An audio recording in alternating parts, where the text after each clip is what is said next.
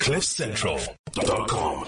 All right. Well, we're going to get to uh, Dr. Hanan now because uh, maybe we should start off. I mean, we've got a whole lot of things to talk to him about. How, how are you, Doc? I'm doing great. How are you guys? Good.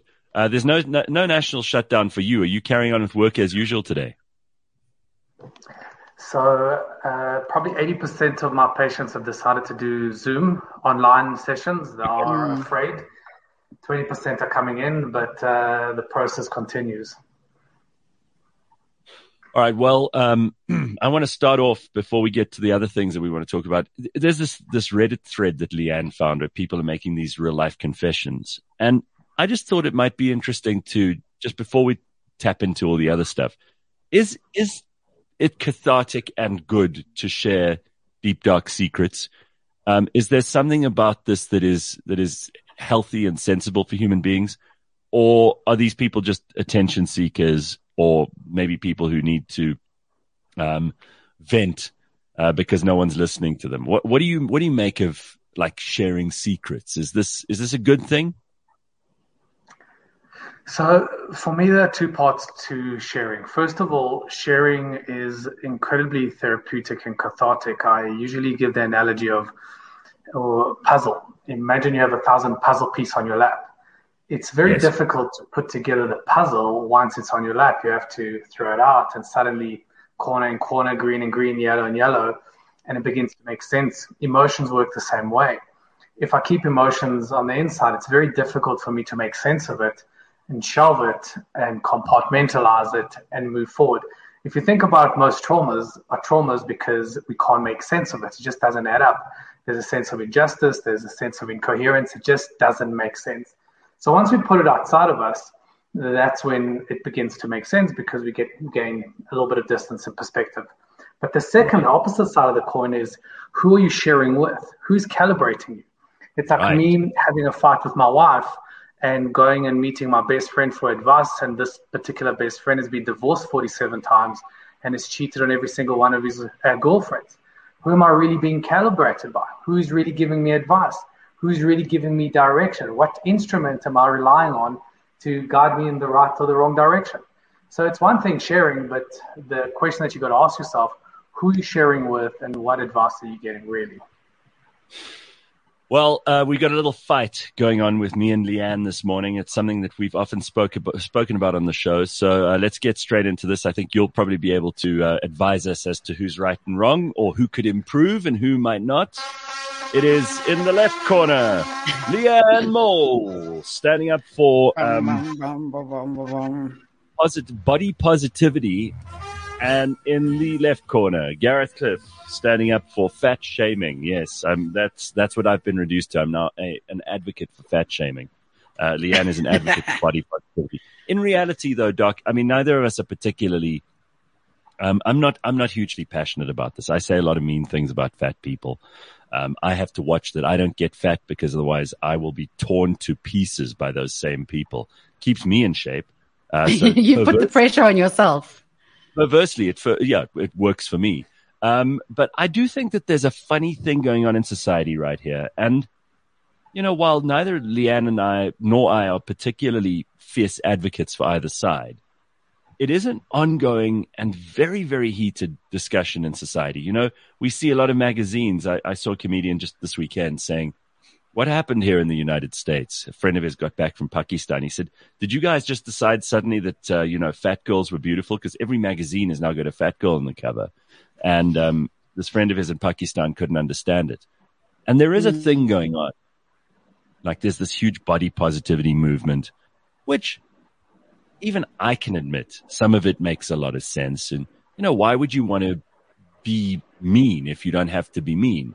And there is a certain amount of like general friendliness and care and politeness and, and, and, and being kind and being kind. Yeah. That is, that is probably called for in society. And then on the other hand, you've got people who say, well, no, the kindest thing you can do is tell someone who's fat to lose the weight because otherwise they're going to die young you know, fat people never make it much past 60 or 70. And it's worth discussing this with people. So I don't know where you sit on this, Leigh-Ann. Do you want to, you want to play, plead your case to Dr. Hanan and then we can see what he says? I think it's important to just um, position myself and where I am in, in the world of this ar- argument or this discrepancy. Um, I consider myself fat. And unfortunately, I always have, even when I was thin. Um, and I think it's important to state that I've kind of been on diets from about the age of 11. I was brought up in a diet culture. Um, and I've constant, I probably messed up my metabolism completely from doing that. Um, I was always trying to lose weight, even when I was still growing. So for me to have this body positivity world come out is such a relief. Um, because it was something that I would never talk about before. I was approached while we were still in our 5FM days to become a plus size model. I was so offended. I cried for a week. I was so offended. In, in the meantime, plus size meant not a size eight or six. Right. Um, it meant, it meant you were a 12. You know, the fact that I went up to a size 18 at one point, well, that was a, a big deal for me. Didn't we um, make so a, I, I, I really, do. We made a couple of really great parody songs about you uh, being a plus size model with big tits, didn't we? Well, we didn't mention plus size model. We just mentioned the tits. Those okay, well. those were those days. So anyway, I do carry, pardon the pun, a, a lot of weight behind this. Sure. But it is a relief to see that it's okay to be this size. It's a relief to, and I'm, I'm certainly not as big as I used to be. Um, it's a relief to know that you can still be healthy. And again, I'm not an advocate for that. I drink too much. I smoke. I don't exercise. Um, I don't eat a lot actually. Um, my calories are kind of taken up by wine and a packet of crisps for dinner. But I don't eat these vast. I'm not one of those like mukbang eaters who eat these vast amounts of, of food. Um, I don't have that relationship with food. Um, but it's it's a relief to know that you can be healthy at a certain at you know any size that weight size and BMI are not indicators of health. I'm not a healthy person. Um, but also that there isn't a certain look for health. You know, there's a, a, recent thing with Gwyneth Paltrow out. She looks about 75, I must just tell you, without Ooh. judging on too many people. She's hooked up to an IV while she's talking about um, her lifestyle, her healthy lifestyle. Her IV has some kind of rare vitamin in it and she looks haggard and tired. So she basically doesn't eat anything from 6 p.m. until 12. At 12, she has coffee. And then a little bit later, she has bone broth. Um, and then for dinner, she has vegetables. It's just insane. It's insane. I, I think I, I, look about 20 years younger than her and she, we're almost the same age. So, so there's a lot. Yeah, yeah. I want, I want, I want to ask you. So, how would, how do you feel about, let's say, Gareth's position about well, being overweight is unhealthy. Maybe it's a burden on the economy and uh, body shaming. Maybe people that are oversized and maybe even you fit into that category as well. Yeah. How do you feel about that? Is that helpful to you in any way? Because he says, well, it's helpful to him because it puts pressure on him to not put on the weight. Do you think it could be helpful to you? It's it's the opposite of helpful. I mean, I didn't come into the studio for the longest of time because I was concerned about what people would think of the way I looked. Um, and that kind of perpetuates feeling overwhelmed and not ending up taking the right steps to look after yourself. Um, I know I remember years back there was a girl who said to Gareth, thank you for fat shaming. She never mentioned the word then. We didn't have it then because it helped me lose weight. But yeah, her name was, I find it uh, Fat Pat. Fat Pat. oh. um, but I find it has the opposite effect. And as far as bearing weight on the economy, I don't think Gareth, it's really your concern. I think you just don't like looking at fat people. That's true. Uh, um, and uh, so yeah, for for someone like me, it's it's difficult. You put into a position of of shame and feeling worthless all the time um, when in Gareth's presence or when looking at the photographs of him with his thin friends. Um, you know, so Gareth, he, he, Gareth, so, yeah. He has he has the picture perfect um, group of friends that go away together. I know, no, it's not not entirely true. Not entirely. So, so, so Gareth, I want I want to ask you. I want to ask you before I I would like to give my opinion, but how do you feel? I mean, hearing Leigh-Ann saying that that's actually does the opposite of helpful. When people body shame me or fat shame me, it actually does the opposite. It doesn't make me feel nice. It prevents me from engaging with society. It um, it hurts my feelings. How does what does that do to you? Look, um, normally I would just say I don't give a shit um, because I think that she's just got to face up to the same thing that I'm no worse than her mirror, right? I'm not mean. Her mirror is not mean. It's just what it is. She thinks that um, that I only have thin friends. I I think that uh, you know she's she's making excuses. Um, and she could take control of things here. But actually, that's not true because I've known her a long time. And I do consider Leigh-Ann a friend. I do consider her someone that I care about. And to be perfectly frank, I kind of stopped thinking about Leigh-Ann's fatness or non-fatness a long, long time ago. I see the person. Um, and I'm not making excuses here or trying to be uh, an empath because you know I'm not that guy. But I haven't thought about whether Leigh-Ann is fat or thin for the longest time, and I couldn't give a shit. We talk like this once a week, and we used to do it far more than this. And I mean, I really do care about her. So I've I've long ago stopped caring about what she looks like. Right.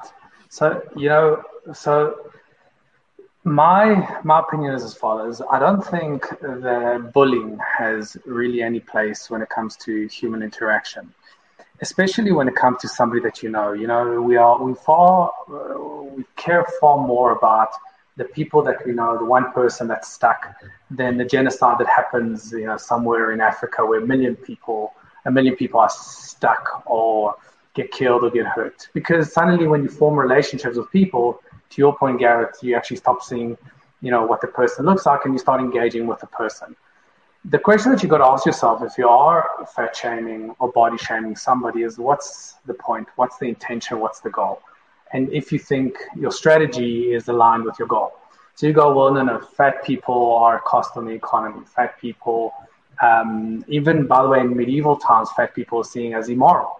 And they don't subscribe to what is called natural beauty, and therefore they don't fit in. We must get them out.